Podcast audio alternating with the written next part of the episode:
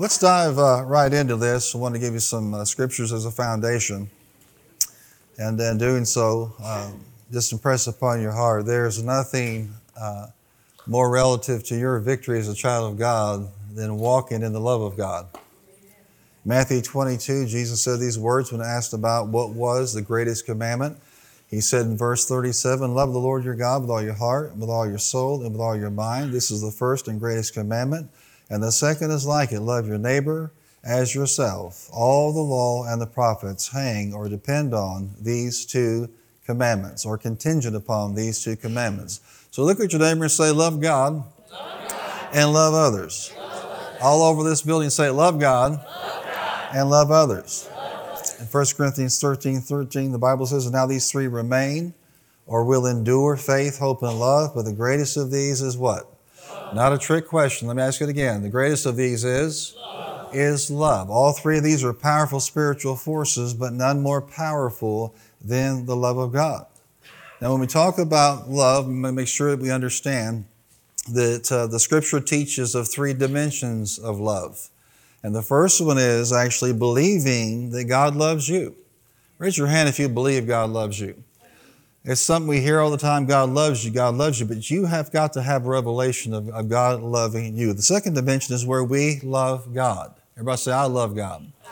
And sometimes we say that and we think we understand what loving God is all about, and today we'll find out how you perfect that kind of love. And then third is, of course, loving others. Your love is not perfected unless you truly have a revelation that God loves you and you walk in that love the number two, that you actually love God, understand what that means and how to do that. And number three, that you're loving others. And how many oftentimes that's the one that gets us? If it weren't for people. Pastor, my love walk would be great if it were not for people. You know, I've, I've, I've never gone up to an, an inanimate object and said, you know, you really offend me. but it is people, animated, alive, but I remind you, made in the image of God, just like you. Amen? So say it I got to know God loves me, I got to love God, and I have to love others. Well, Pastor, two out of three is not bad. That's, that's not going to cut it. You need more than two out of three. Perfect literally means mature. When we're talking about perfecting your love, we're talking about maturing your love.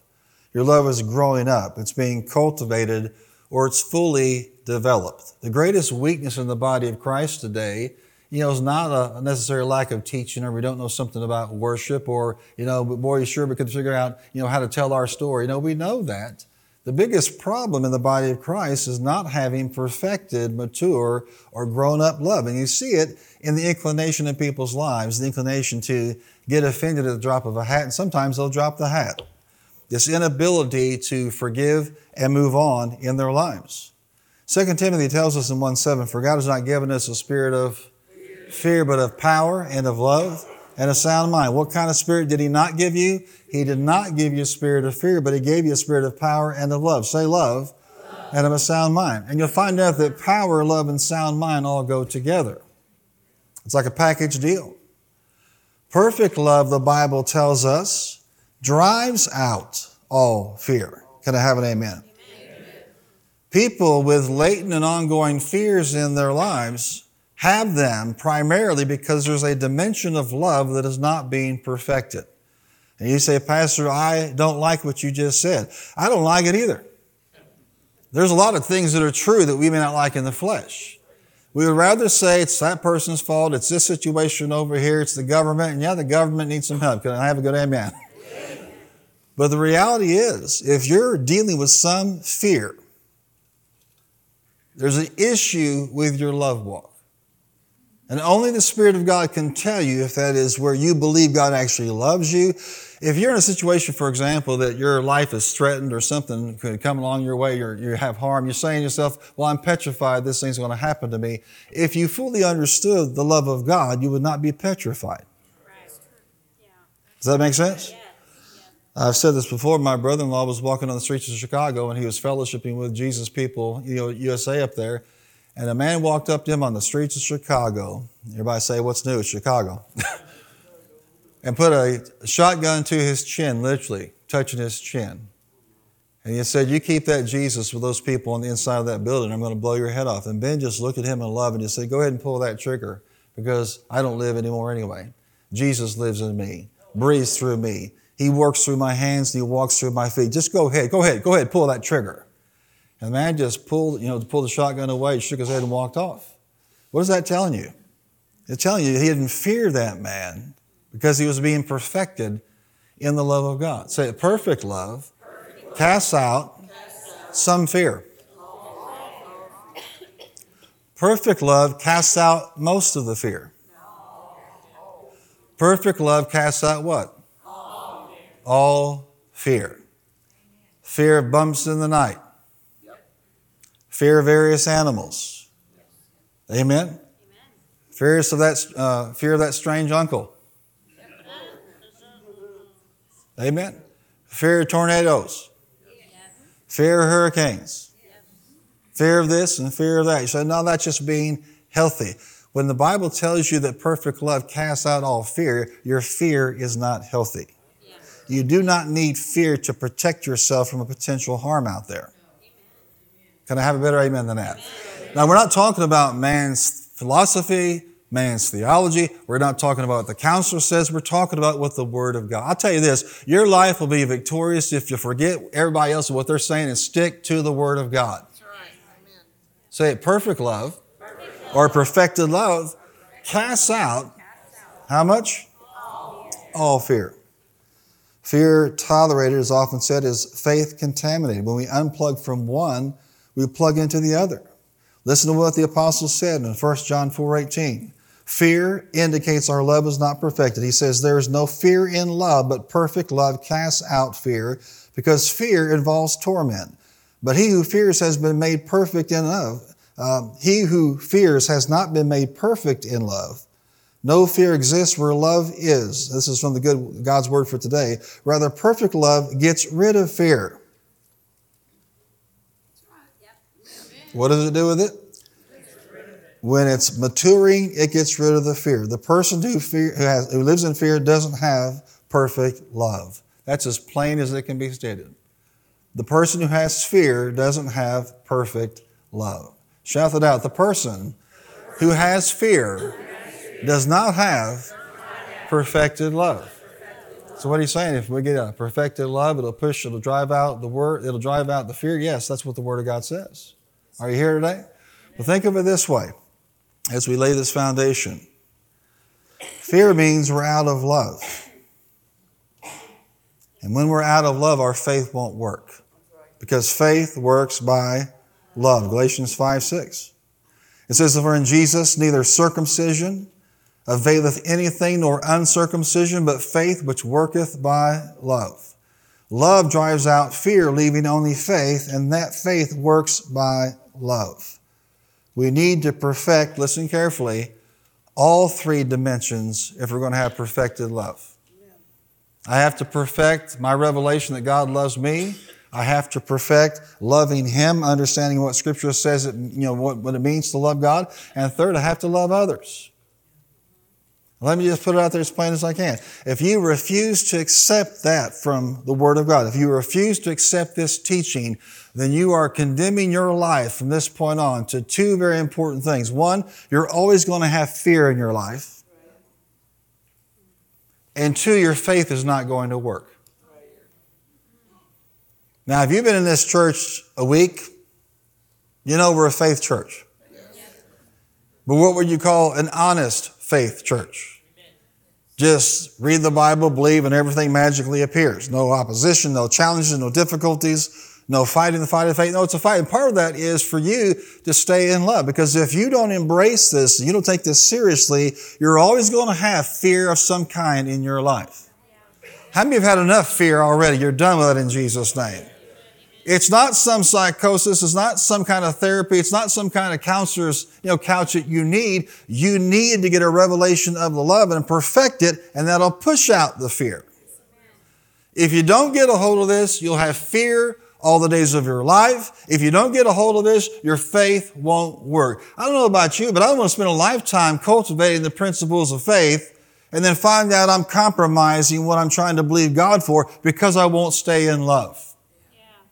Now, most of us, I think, are doing pretty good on number one and number two. If the Spirit of God speaks to you today and tells you that you need to work on a particular dimension, how many you going to work on that dimension? Let Him work in your life. But most of us are dealing with that third dimension because it involves interactions with people every single day. That means every single day you have the opportunity to slip back into fear and then cancel out your faith. I don't know about you, but I've come too far for that to happen. Say it with my faith is going to work. Come on, say, my faith is going to work, and I'm not putting up with any fear. Pastor Art, it's not normal to ha- not have fear. You're right. Look at your neighbor and say, but you were born to be abnormal. There's nothing normal about the spiritual walk in Christ. It's a complete antithesis of everything you see around you. Say it. I am, abnormal. See, the claims of Scripture put you in a position to either go with God's Word or be weird. Well, we're weird and we should be getting weirder, especially these last days. Say it with me. In Jesus' name, I'm perfecting that revelation that God loves me. And I love Him. And I love people, even stubborn people. Even cantankerous people, even ugly people, even if they don't love me, I'm walking in love. So I'll tell you why, because that person's not worth you walking in fear and your faith not working. You don't have to say it to them, but you can say this, you know what? On the inside of your heart, you know, you are not worth my faith not producing. So I'm just going to go ahead and love you. In Jesus' name. Amen. So, how do you perfect these three dimensions? It's not going to be, uh, you know, big long list for you for each of these, but one key thought for each of these types of love. And I believe that if you'll focus on that, you're going to be maturing in your love walk. So, first of all, perfect the first dimension that God loves me, perfect it with gratitude. Perfect it with gratitude. How many can say with a raised hand, God has been good to you? can raise it up higher and just wave and say, Thank God, He's good and good to me. Um, we have a lifetime of testimonies and things He has done on our behalf. And I'm not talking about just mental assenting, yeah, God's been good. I'm talking about you getting into the habit of systematically thanking God day by day, week by week, month by month, year by year, what He's done for you. This house is filled with testimonies of the goodness of God. What I'm saying to you is, according to the Word of God in 1 Thessalonians, rejoice always, pray continually, give thanks in all circumstances, for this is God's will for you in Christ Jesus. Psalm 103, 1 through 4. Praise the Lord, O my soul. All my inmost being, praise his holy name. Praise the Lord, my soul, and forget not all his benefits who forgives all your sins and heals all your diseases, who redeems your life from the, from the pit and crowns you with love and compassion. Anybody ever been forgiven in this room? Anybody ever been healed? Ever been healed? Anybody ever been delivered from some kind of a pit? Could have been an addiction or could have been depression. You were down there and it was dark. And who brought you up? He brought you up. Anybody here felt the love and the compassion of God crown you with His goodness and His covenant kindness? As I said, He's done amazing things for you. First Chronicles 16:34, Oh, give thanks to the Lord, for he is good. His steadfast love endures forever. What are you giving him thanks for? Because his love. He loves you.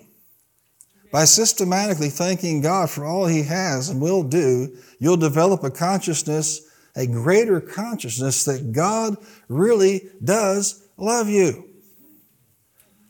Just a you know, a, a cursory review of, of my life. My life started, of course, in my mother's womb. I know that's a revelation to you. and she fell two or three times with me. And some of you are thinking, that explains a lot right there. down the steps, I mean, down the hill. I mean, bubbles bounce, but that's ridiculous.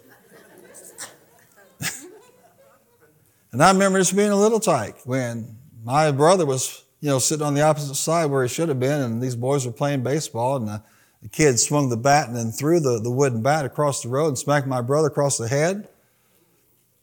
Amen. I mean, you're talking about, uh, this is 19, I guess, what, 60, 68, 70, something like that? Uh, the revelation technology, you know, that we have now wasn't there. And then they were about to take him to the wrong hospital, and my mom said, No, you're turning the wrong way. This is where you're supposed to go. That decision saved his life, and God restored him. Some of you met at my dad's funeral. He's a funny guy, he's hilarious. Quick as just like that. Amen. Miracles. My dad finally succumbed to an aggressive cancer that showed up in his chest, but in the 1980s, he was diagnosed with an incurable disease. Only 11 people on the face of the earth had the disease at that time. Nine of them were dead, 10 was dying, and he was the 11th one. This is like 1980, if I remember the date right. He went home to be with Jesus in 2022 of a disease no one survived at that time. Now, what am I doing? I'm just simply saying all the times that God has come through in your health, in your family, in your finances. And I'm going to tell you, the more you meditate on what He has done, the more you're going to love Him. You're going to realize by, by consciousness and revelation, God loves me. What am I going to do? I'm going to perfect the love of God, that I believe He loves me. I'm going to perfect it with gratitude. Turn to somebody and tell them, you have a lot to be thankful for. Come on, say, you have a lot to be thankful for. Can't begin to tell you all the miracles and the signs and the wonders and the grace of God. Just like your family, you know, we've seen dark times and challenging times and difficult times, but I can also tell you this not one time did God not show up. I said, not one time. See, God demonstrated His love in this. While we were yet sinners, Christ died for us. What I'm telling you is you can demonstrate, you can see God's hand, you can see His love by all the times He's come through and He's not done loving you yet. Come on, say, He's not done, He's not done. loving me. Loving me yet. But you're going to perfect that dimension of your love walk by actually believing and knowing that God loves you. Come on, shout out, God loves me. God loves me. And what's that going to do? When you have a problem financially, you're not going to get into fear because you're going to say with all your heart, God loves me. When you're facing a physical battle and there's no hope, you're not going to throw in the towel and become depressed and make arrangements for your death. You're going to say, but God loves me. He did it before. He can do it again. Amen. When you're as down as you can be, despondent, and bound up, whatever it is, you're thinking yourself, how am I ever going to crawl out of this hole but God?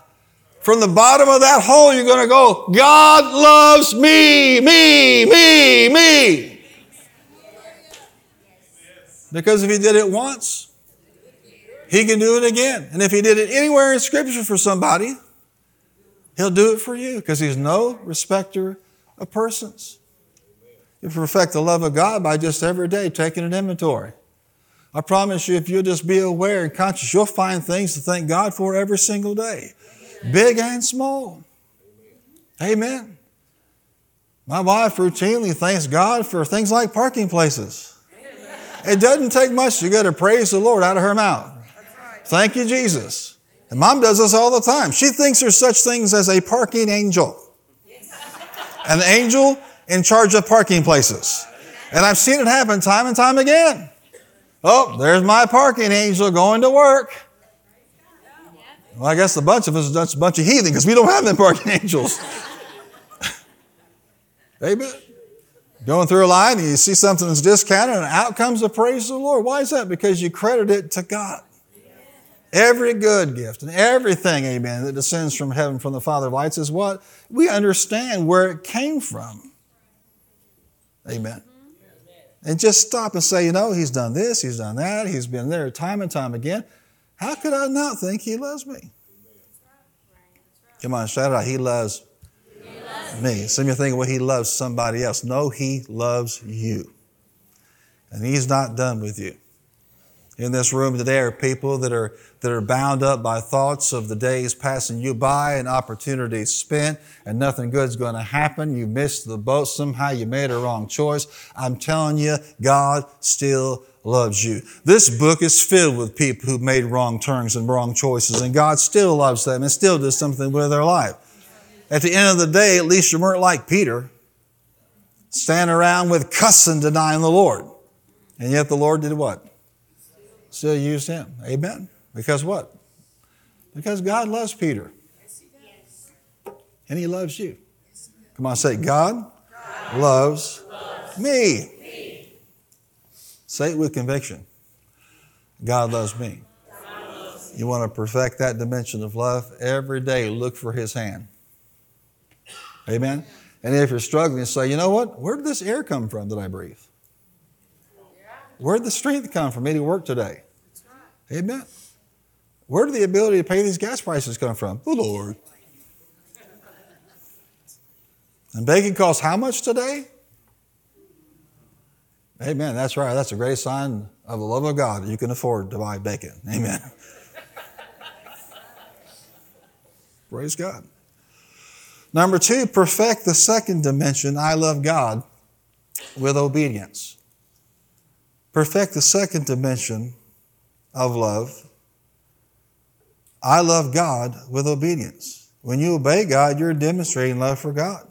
Just like when you start counting your blessings, you realize how much God loves you. When you obey Him, you're demonstrating love for God.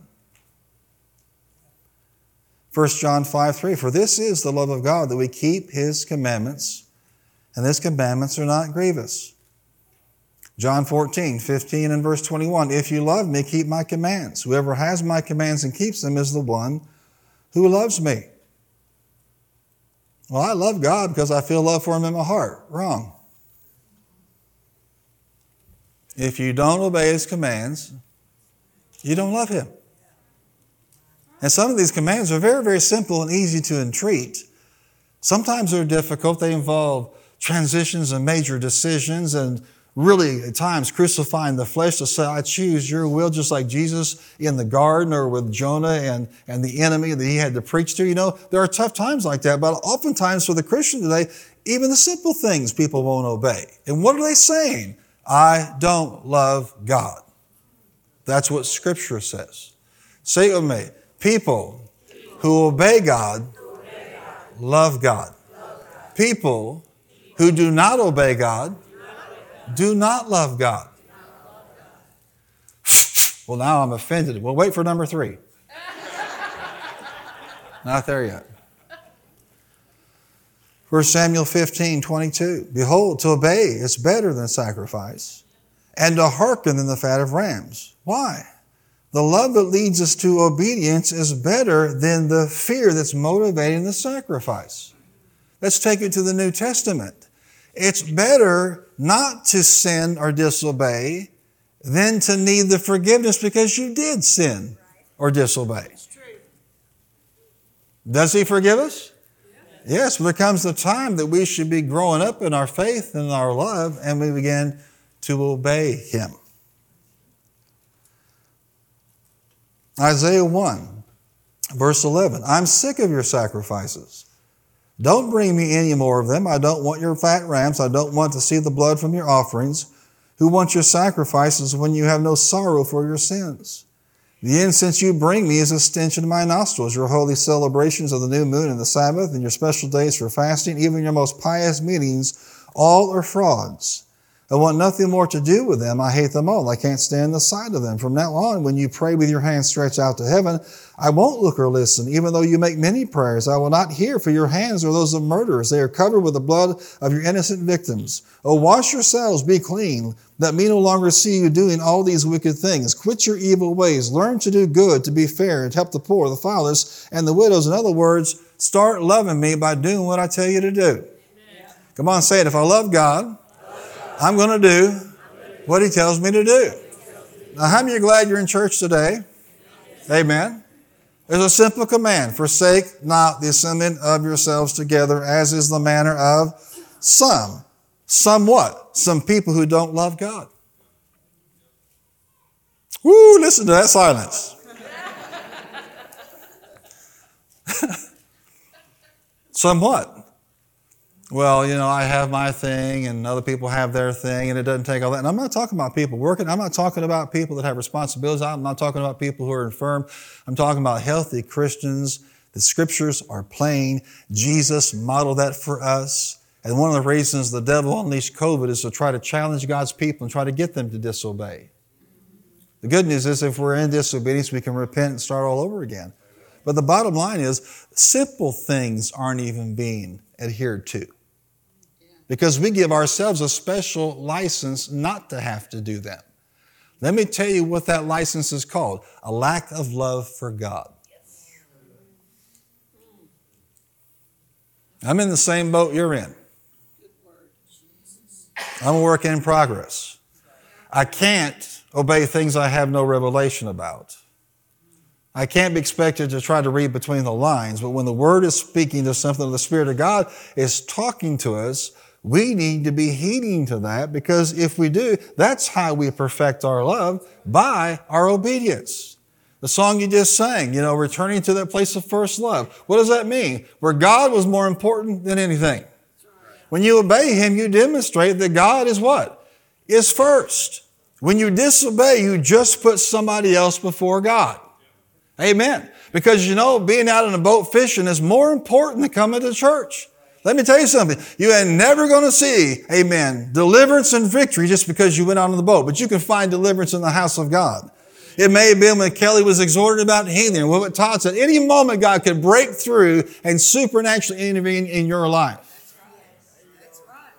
We disobey because we've given ourselves special license to do so. And all you're doing, according to the Word of God, is demonstrating you don't love God like you say you do.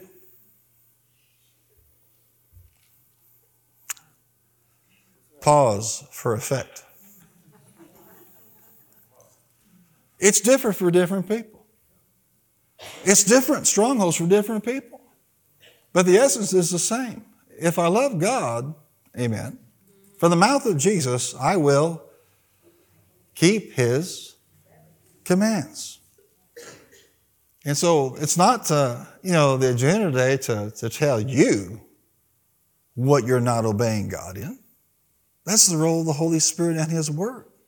But if there is something there, it's not just, oh, big deal, He'll forgive me. You got to get a hold of this. It means I don't love Him, like I say. So, what's going to happen? What's going to happen is fear is going to be in your life and your faith's not going to work. You mean to tell me just because I won't keep some simple, plain teaching of Scripture that I'm going to walk in fear and faith, uh, faith's not going to work for me? I'm just telling you what the Scripture says. Perfect love, perfected love, casts out fear. So the person that blows off even the common, you know, teachings and the simple things we're commanded to do, they're going to walk around in fear. Sometimes somebody might even know what that fear is, but you know what it is because it grips your heart and it wouldn't be there if you would deal with those areas and let the perfect love of God push that out again. Look at somebody say it's different for different people. But you're here this morning. So you're not forsaking the assembling of yourselves together, as is the manner of some who, frankly, don't love God. I love God because I worship Him. I, I love God because I, I, serve a lot. I give a lot. I work in the community. I give, you know, I give a lot of my time and I pray. I, I love God. That's obvious. Now, if you're not obeying Him, then you don't love Him. Amen. Hey, Pastor, let's go back to number one. because, you know, I'm not really feeling number two, and I'm pretty sure I really going to be feeling number three. Let's say it. We perfect. We perfect. God loves me with gratitude. We perfect. I love God with obedience. Find that area of disobedience in your life, and you'll find the weakness in your love walk. We only love God to the extent that we obey His commands. What a wonderful thought going back to your first love, where He was first and you wouldn't hesitate to obey Him. watch this, hesitation and delays are really just disobedience. Amen? Say it boldly. My love, My love. is being perfected. being perfected. Now, without further ado, because you've been waiting for this, perfect the third dimension of love. I love people with humility. People have a hard time loving others because they lack humility. Listen to this in Luke chapter 18, verse 9. Jesus told this story to some who had great confidence in their own righteousness and scorned everyone else. Two men went to the temple to pray. One was a Pharisee and the other was a despised tax collector. The Pharisee stood by himself and prayed the prayer I thank you, God, that I am not like other people cheaters, sinners, adulterers. I'm certainly not like that tax collector. I fast twice a week, give a tenth of my income. But the tax collector stood at a distance and dared not even lift his eyes to heaven as he prayed. Instead, he beat his chest in sorrow, saying, O God, be merciful to me, for I am a sinner. I tell you, this sinner, not the Pharisee, returned home justified before God. For those who exalt themselves will be humbled, and those who humble themselves will be exalted. This is the eh, real issue here this person hurt me. This person offended me. And basically, I'm better than them. So they don't deserve to be forgiven. A real issue here is a lack of humility on the part of the people who have been hurt. Nobody's saying there wasn't a hurt there, there wasn't a wound there. We're simply saying, what are we supposed to be like? And we're supposed to be like the Lord. Listen to this in Matthew 18. Some people are really bad. I'm glad I'm not like that. Well, let me tell you something. You're worse.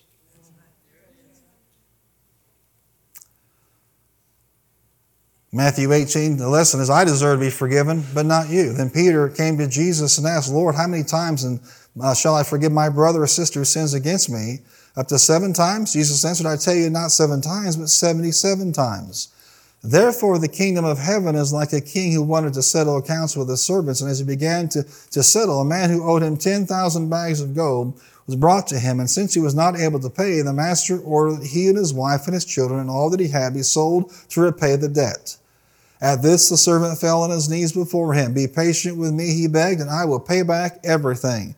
The servant's master took pity on him, canceled the debt, and let him go. Can you say a good hallelujah? But as I read on, but when that servant went out, he found one of his fellow servants who owed him a hundred silver coins. He grabbed him and began to choke him. Pay back what you owe me, he demanded. His fellow servant fell to his knees and begged him, Be patient with me and I'll pay it back. But he refused. You see this? Said he refused. One man owed a million dollar debt, the other servant owed $20 to him. Get the picture. When the other servants saw what had happened, they were outraged and they went and told their master everything that had happened. And then the master called the servant in. You wicked servant, he said, I canceled all that debt of yours because you begged me to. Shouldn't you have shown mercy to your fellow servant just as I had on you? In anger, the master handed him over to the jailers to be tortured till he would pay back all he owed. This is how my heavenly Father will treat each of you unless you forgive your brother or sister from your heart. Say it from your heart. So get the picture here. This man owes more than he could ever pay back in a lifetime. And he's getting the mercy and the forgiveness of God and turns right out to find somebody who what? In our economy did something very, very small compared to this other man's debt. And he refused. Say he refused. It was willful. In other words, I should be forgiven but should you offend me, I don't have to forgive you. God help us that if we receive the mercy of God, that we don't withhold it from somebody else. And I have seen it. I mean, I have seen firsthand people receive mercy and grace and love from the body of Christ.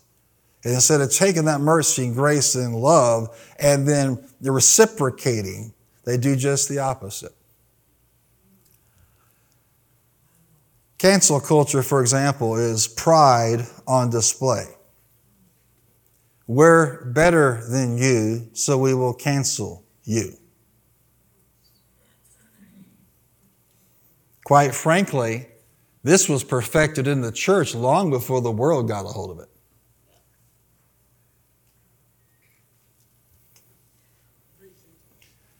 Miss Anna, you hearing that silence out there? Come on, shake your head. Everybody say, Not me, bless God.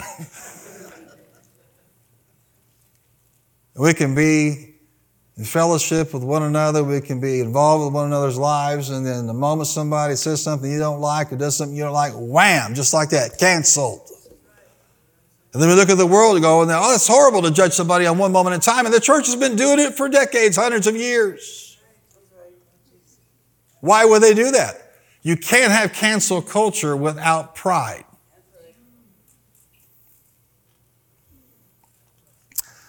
Forgiveness is a decision made difficult by pride.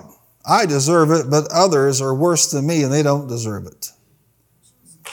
Our hurt always comes with a big dose of pride as well.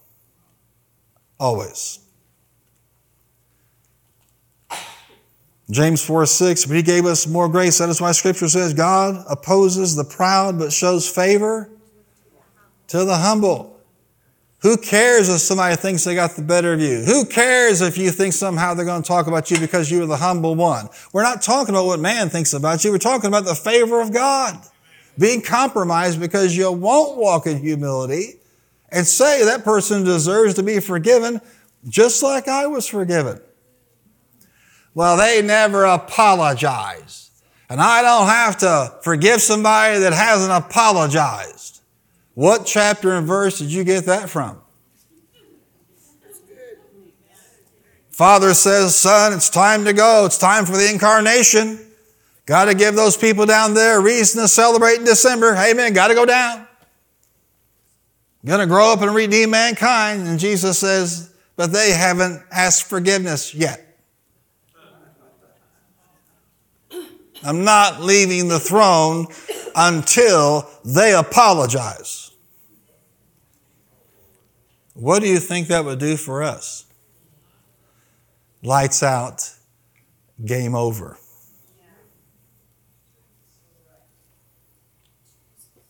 No one is saying what people have done to you or said to you is, is justified. That's not even the decision here. It's not the, no one is sanctioning what happened. We're simply saying that you and I, if we're going to walk free from fear and our faith will work, we've got to love, we've got to love people enough to forgive them. Amen. Philippians 2 3, do nothing out of selfish ambition or vain conceit, rather in humility value others above yourselves. See, when people do hurt us, they hold less value to us than when they did before they hurt us. And that's not how we should think. Proverbs 13:10, where there is strife, there is pride, but wisdom is found in those who take advice. Wherever you find somebody in strife, what do you have? You have pride. Fear is going to be there. Faith's not going to work. Proverbs 16, 18, pride goes before destruction, and a haughty spirit before a fall.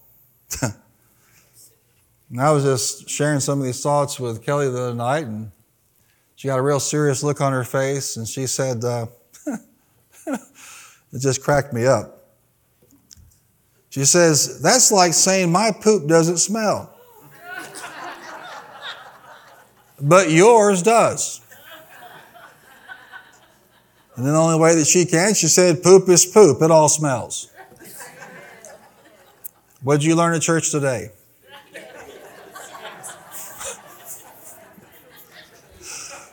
huh? What did you learn?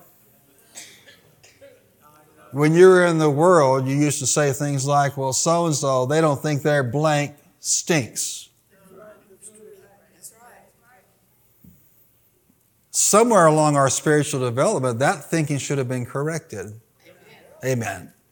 And we know that we're just as much in need of His forgiveness and mercy as anybody else. Amen, including the one that harmed you. James 2:10, you violate one, you violate them all. For whoever keeps the whole law and yet stumbles at just one point is guilty of breaking it. Amen. That's why there's no cause for pride. They hurt me and I'm above board here. You know, I'm the one with the upper hand. No, what else did you violate? You're on the same page. You are, you are the same as that person, not better than that person. You can't perfect love with bitterness, unforgiveness, and strife in your heart. People have latent fears because some dimension of love is not perfected. More often than not, it's this one. Some people go days, weeks, or months. Some people go years. Some people go a lifetime not forgiving someone. You say, what does that mean? It means you just decided how long a term is going to be that I'll be in fear and my faith won't work. You say, oh, I'm doing okay. You're not, you're not you know, functioning optimally. That's God's goal for you and for me. Say it, no fear here. You can tell when you start doing this because fear will diminish and you'll start seeing more manifestation and more results from your faith as you take this seriously. There are consequences when we simply won't forgive. And I want to say this again to you today that forgiveness is not a process. That is a false teaching slipping into the body of Christ through secular counseling, and in some cases, people who do recovery ministry, but that's not the truth of the Word of God. Forgiveness is a decision. You may have to make that decision every day or several times a day, but it is not a process. Could you imagine if God viewed it that way? Uh, Father, I'm in the process of forgiving. No. From heavenward to us, there was no process. There was here, here's the redemption. I receive it. Amen. If we sin, He's faithful and just to forgive us and cleanse us of all unrighteousness. From God's perspective, it's no process. So, therefore, from our perspective, it can't be a process. Raise your hand up high if somebody's ever wounded you pretty good.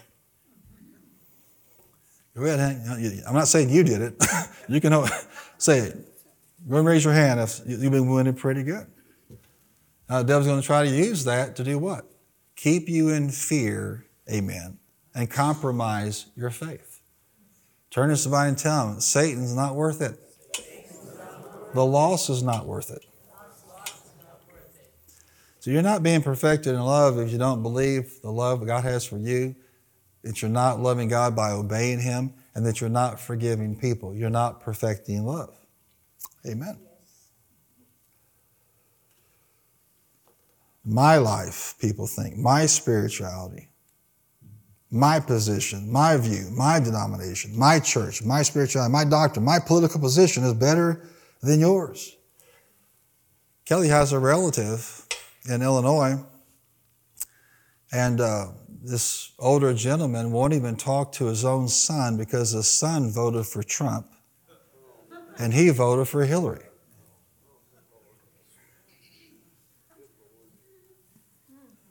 You see that?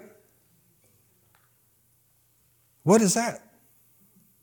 You mean to tell me that's more important than, than your relationship, more important than your family, than your history, amen, than, than what God wants to do in your life. But you see this all the time. You say, that's really, really petty. I would never do that. Well, there are a lot of people in our country doing that very thing. I love you unless you vote for the wrong person. Really? I had somebody tell me one time that it was my fault that Obama got elected. I'm not speechless very often. It wasn't that McCain and Romney were terrible candidates. It was that I, was, I am personally responsible for Obama being elected from Murray, Kentucky. Everybody say, God bless Obama. I didn't vote for him because I don't agree with any of his policies and still don't. So I didn't vote for him. So how am I responsible from Western Kentucky. You say, Boy, Pastor, do you have to deal with this issue? Let me just sow the phrase that God gave me to you today, okay? All right? Y'all ready for this? Are you ready for this? Because I want you to walk out of here with a handle on it. Not beat up, not discouraged, but walking out there saying, you know what? Fear is leaving my life in Jesus' name. And my faith is going to work better than it ever has in my entire life. Amen? Saying, I'm seeing harvests coming in on every way. I'm seeing the blessing manifest in my life. Because I'm not going to block it anymore by not having a perfect love. I'm pushing that issue off to the side. Mom knows this is true. You know, when we were kids, you know, six, seven, eight years old, um, as soon as it was daylight, we were out the door in the summer. And she would say things like, in or out. If you come in, you're staying in. Get out. Shoot, little bird. and we would be gone. I mean, we lived in a day where we could ride miles on our bikes with no threat of some pervert trying to capture us and sell us or whatever the case may be. Amen. We just played. One of the wonderful things we would do is go down to the end of the neighborhood and there was a vacant lot with broken glass and concrete and all kinds of things that kids get cut and scraped on. And we play wiffle ball all day long. You know where they got the name wiffle ball from? Whiffing. And we would play. And some of us get pretty good. Then we get into the park leagues and we play baseball and some would excel in hitting and some would excel in fielding. I had quite a pitching arm and, and some would grow up and play in high school or get really good offers, maybe play on scholarship in college. And then some of those folks get drafted into the farm system. And if they're really blessed of God, they end up playing for the St. Louis Cardinals. If they're cursed, they go play for the Cubs. But if they make it, right? They're playing in Springfield and they're playing in Memphis, and then one day they get that call to come to St. Louis. If they get to that level to get on a roster, they have mastered fundamentals. And these are people we would call professionals. They are the best at what they do. They're not wiffle ball players, you know, or hackers in Little League. They're professional. And God is telling you and me today that we need to become professional forgivers. Come on, confess that I am a professional. Say, a professional forgiver. I just don't play, you know, in summer wiffle ball with it. It's my life. I'm very good at it. I've mastered the fundamentals here. And I get paid really well for it. What do you get paid for? You get fear driven out of your life and your faith works. Amen. Now, unless you've been under a rock, you know that COVID was a challenge to number three. I have a lot of brothers in the ministry and people that have dealt with this issue, and and I'm telling you what, it was like walking through a minefield, dealing with the opinions of people. Amen. So look at somebody and tell them, Pastor Art is about to say some things. Don't get offended. That's number three. Instead, say, I'm a professional. Hey, Pastor, that means half your message. I got to sit there and confess. I'm a professional. I'm a professional. I'm a professional. Say, I'm a professional forgiver. you know what? Because the professional forgiver forgave you. The best of the best, the most loving, the kindest. The pastors would write about this now and talk about this, and they'd say, and, and we didn't have it to, to, the extent that some of the churches have, because some churches out there are very, very, very liberal. They're very, very much on the other side and maybe even legalistic, that kind of thing. And, you know, that one person would say, I, I don't like your distance policy. What's this? People are supposed to be close. The body of Christ needs a fellowship. I don't like that six feet thing. Because you know, when COVID got up past six feet, it wouldn't work. Six and a half feet, 6.2 feet, 6.1, six feet and one inch. Won't work. Just like COVID only works at church. But COVID is automatically blocked by the aura and essence of Walmart.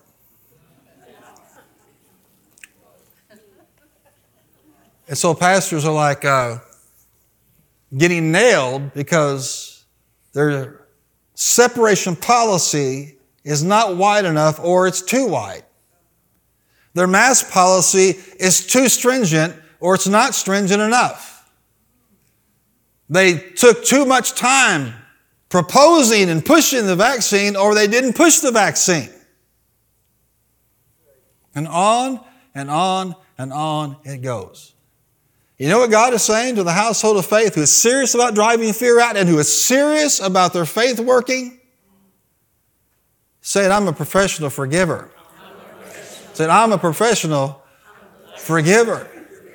Allow God to minister to your heart and get things back in perspective. How dare we put anything above the principles of the Word of God? In other words, there are pastors that have said, you know what, we just could not win for losing. You know what church should have been doing? Rallying around the Word of God, Amen. applying what you were taught. Yes. Psalm 91 protection didn't end just because COVID showed up. Amen. That's right. Are you here, church? Yes. You fight the fight of faith. You use your wisdom. But what was all of that strife about? At that moment, fear increased and faith was shut down because we gave ourselves permission. This is so important, we can be in strife about it. No, say it, I'm a professional forgiver. Professional. Say it like me, and I am professional, at forgiving. And you know, we ought to be by now. We've had a lot of experience. I'm tired of forgiving. How long do I have to forgive? 70 times 7? No. In perpetuity. How long do you get forgiven? How often do you get forgiven? Long time. Amen. So say it. Fear, fear is, gone. gone. No fear here. No fear. Say it. My faith, My faith works, works, in every situation. In every situation. I'm perfecting love. I'm perfecting I, believe. I believe. The Father loves me. Father loves I give Him gratitude and thanksgiving every day because I know He loves me. He has shown that He loves me. Say, I'm perfecting love because I love Him. I love Him as I obey Him. I repent for any disobedience because that disobedience said, I don't love Him. I repent of that. Said, I perfect love by forgiving others, no matter what they say, no matter what they do, no matter how they act. I've been forgiven much. I forgive much. Said, I'm a professional at forgiving. Can you see that?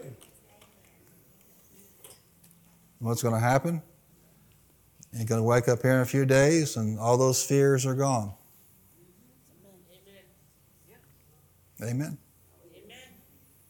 You're going to watch and see how more and more and more your faith is working in your life. Amen. It's coming out of love as a fear instigator and it is a faith destroyer. And the day we're in right now, we can't afford to have it that way. Amen. Give him a big hand clap and thank him if you can receive that.